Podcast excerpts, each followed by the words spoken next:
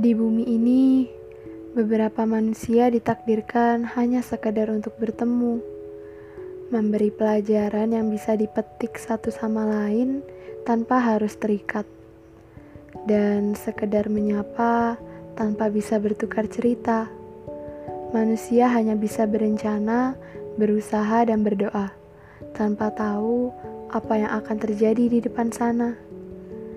Semesta memang punya banyak teka-teki ya. Ya udah, gak apa-apa. Memang keseruan dan tantangan singgah di bumi itu untuk memecahkan teka-teki, bukan? Apapun nantinya yang akan menjadi milik kita, dan tiba saatnya kalian mengetahui kejutan terindah dari semesta. Satu hal yang harus kita percaya, bahwa semesta tahu mana yang terbaik lebih dari diri kamu sendiri. Beberapa dari kalian mungkin ada yang udah pernah ngerasain rasanya gak lagi mikirin seseorang, tapi tiba-tiba dia muncul di hadapan kalian. Atau dia tiba-tiba chat kalian dengan kata, "Hai." Sebuah prolog dalam pesan yang bisa merubah segalanya.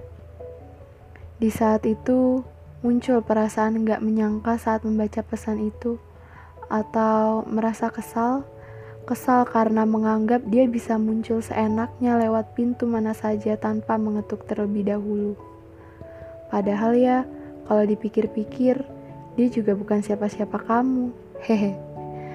Atau juga ada yang senang karena semesta lagi berpihak sama dia.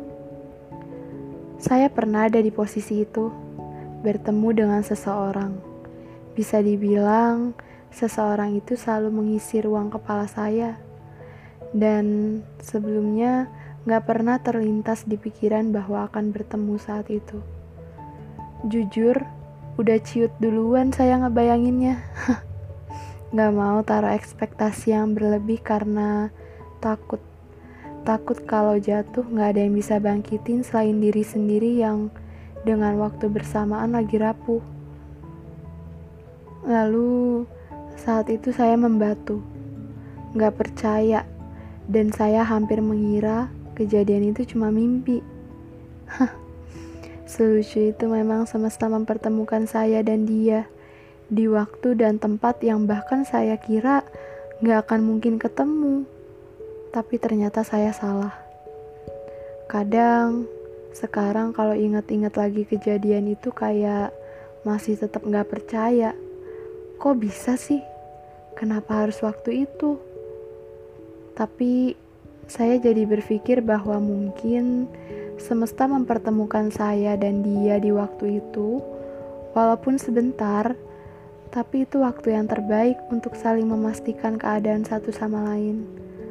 Atau semesta punya tujuan dan maksud baik lainnya.